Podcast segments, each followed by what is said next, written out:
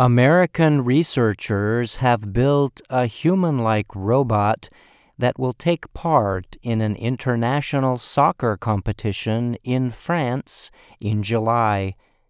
A team at the University of California, Los Angeles developed the soccer playing machine. The name of the robot is Artemis which stands for Advanced Robotic Technology for Enhanced Mobility and Improved Stability. It stands 142 centimeters tall and weighs 38 kilograms. The researchers said Artemis is one of only a few humanoid robots that can run. It can also jump and walk on different kinds of surfaces without losing its balance.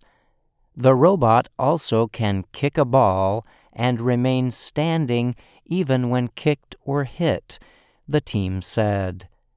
The engineers who built the robot said it can walk at a speed of 2.1 meters per second. This could make Artemis the world's fastest walking humanoid robot the researchers said.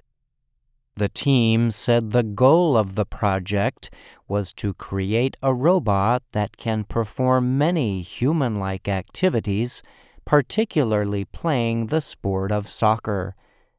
To do this, engineers said they modeled the devices that control the robot after human muscles.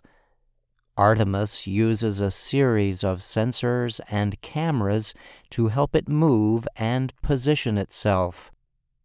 Dennis Hong is a UCLA professor of engineering and the director of the university's Robotics and Mechanisms Laboratory. He explained in a statement the reason Artemis can keep good balance even when walking and running over uneven surfaces. It is because the robot is getting both feet off the ground while in motion, Hong said. He added, This is a first of its kind robot. Another difference between Artemis and other humanoid robots is that it is controlled electrically instead of by hydraulics the researchers said. The developers said this makes the robot quieter and cleaner running. The team behind the robot is continuing to test Artemis to prepare for the international RoboCup competition set for July in Bordeaux, France. Student researchers often take the robot on walks around the UCLA grounds. Over the next few weeks, they will work on perfecting the robot's soccer playing skills. If your robot cannot even play a game of soccer, how would you be able to use these robots for more important things, such as saving people's lives? Hong said. He noted that the same technologies used for soccer playing robots are also being used to develop robots to assist with firefighting and disaster operations.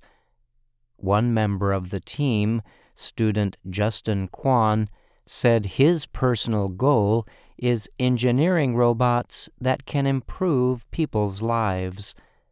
Seeing these robots helping push the robot technology to that next level is really rewarding because you're like, oh, the dream, it gets closer, he said.